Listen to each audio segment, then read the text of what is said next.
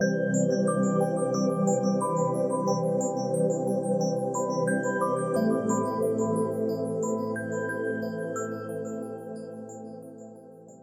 everybody. Welcome to 2ZQ Hot Takes, where we discuss issues both big and small. I am your host, the very handsome Tim Kirk, and today I'll be talking about Monty Python's Flying Circus and my gay identity awakening. Graham Chapman came out in 1972. 1972. As soon as I learned that piece of information, and I'm not quite certain when I exactly found this out, my memory is a bit inconsistent on this point. I knew that I was indeed gay, mostly because of his conviction and how it resounded within me. I knew I was gay too. I was already gay, but did not quite understand what being gay was or meant, although I was already well on my way to being unmistakably gay and had gay experiences as a boy and adolescent. I really did think that somehow I was going to be attracted to girls and that this was just something I was not going to accept I didn't even consider it a stage I was going through, even though I had mad crushes on boys all through school and high school. Although I denied my identity for quite some time, Graham Chapman was my strongest role model, especially since I already knew who he was, having visited Ireland and the UK and had seen Python before it was ever aired on American TV and loved it. We had Irish relatives who bitterly despised the BBC comedy program. We saw it on the sly when our parents went out for dinner and we were left on our own. I instantly fell in love with it. Outrageously funny, silly, good natured, and the smartest comedy I ever saw. It resounded to the bone in the schoolboy within me. Chapman was an authority figure to me. He was ingeniously funny. He was the second funniest man in drag I ever saw. He was not a tragic figure as virtually all gay people were portrayed in all media in America. He was not going to deservedly die on screen. He was a forceful, commanding presence. I knew it was good to be gay because of the force of his conviction, although it was quite a few years later when I asserted what he instilled in me. All that aside, you would never get six men in drag on American TV. Maybe Harvey Korman and a few other people, but Python had the silliest, funniest guys in the world acting in drag, not just making obvious jokes. The whole thing was funny and they were ingenious about it. I know they claimed that they did the drag parts because they couldn't afford to pay for actresses, but they were hilarious. Broad and specific, they were inspiring. I can't even tell you how much funnier they are on their records if you aren't a fan, or even if you are and never heard the records.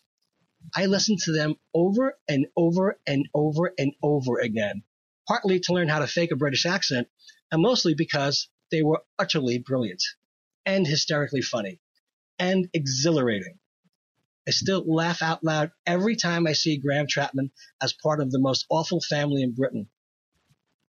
Comes out in terrible makeup, smeared lipstick, a, a, a fright wig, virtually mini skirt, high heels, and uh, Eric Idle as uh, Mrs. Garibaldi, asks him when he's coming back, and he defiantly stands there and he says, 3 a.m.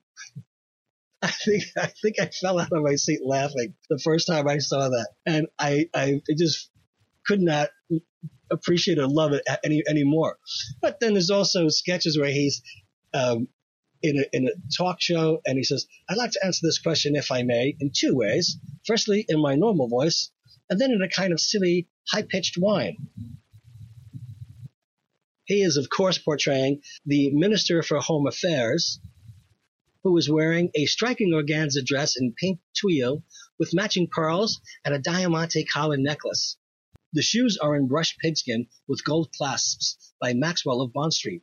The hair is by Roger, and the whole ensemble is crowned by a spectacular display of Christmas orchids. of course. And then, of course, he is Ron Vibbentrop, and he is Mrs. Conclusion in the sketch where John Cleese as Mrs. Premise, and he get into a, a philosophical argument about uh, Jean-Paul Sartre. And of course, he's Mr. Neutron, who uh, the most dangerous man in the world tells Terry Jones as Mrs. SCUM, who tells him that he can call her Mrs. S, and he replies by saying, I prefer to call you Mrs. SCUM, Mrs. SCUM. And he doesn't like spam, not to mention King Arthur and Brian. But nobody, and I mean nobody, will ever come close to Terry Jones in drag. The funniest man to ever put on women's clothing. Ever. Nobody will ever, ever, ever come close. Even Dustin Hoffman and Tootsie is far behind Terry Jones. And that was an amazing performance in every sense. Terry Jones. Drag queens are a different breed, but none of them could hold a candle to the comedy genius of Terry Jones in drag. He was the spam waitress. He was Mrs. Crump Pinnit in the new Cooker sketch. And he was El Mystico and Janet. And he was the bishop. There is, of course, the undeniable genius of John Cleese, or Cleese, and several Butcher's Aprons, especially with his work after Python in Fawlty Towers, which is my favorite sitcom of all time, and A Fish Called Wanda, and The Holy Grail et al. He was the master of so much comedy, especially his physical presence. Archaeology Today, The Ministry of Silly Walks, The Dead Parrot sketch, Eric the Halfbeat, and it goes on and on. And you can actually see where he really was inspired by Charlie Chase, uh, physical resemblance and their, their both physicality. And of course, my hero, Michael Palin, the lumberjack, the Spanish Inquisition, Whizzo Butter.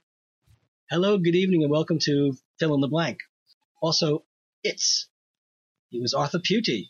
He was Mr. Anchovy, who was a chartered accountant who wanted to be a lion tamer. He was also Herbert Anchovy, the host of Blackmail.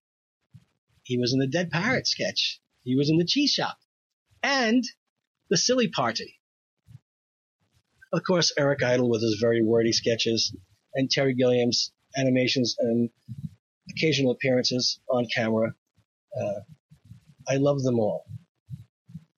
I truly cannot adequately express my love, admiration, and gratitude to the members of Monty Python's Flying Circus for that period of time in my life. It literally made my adolescence. I never laughed and giggled at anything so smartly funny while being simultaneously bawdy. At that point in my life, it was an illuminating experience. And it happened. And it helped me grapple with my sexual identity.